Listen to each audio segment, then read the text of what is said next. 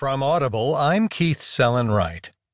From the New York Times U.S. section, Jess Bidgood writes In race against Moore, Democratic candidate is mostly on his own.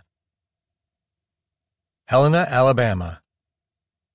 It was unusual enough for Keith Dorsey to open his door in this heavily Republican Birmingham suburb and be greeted by a Democratic canvasser, a sight normally as rare here as a Clemson fan.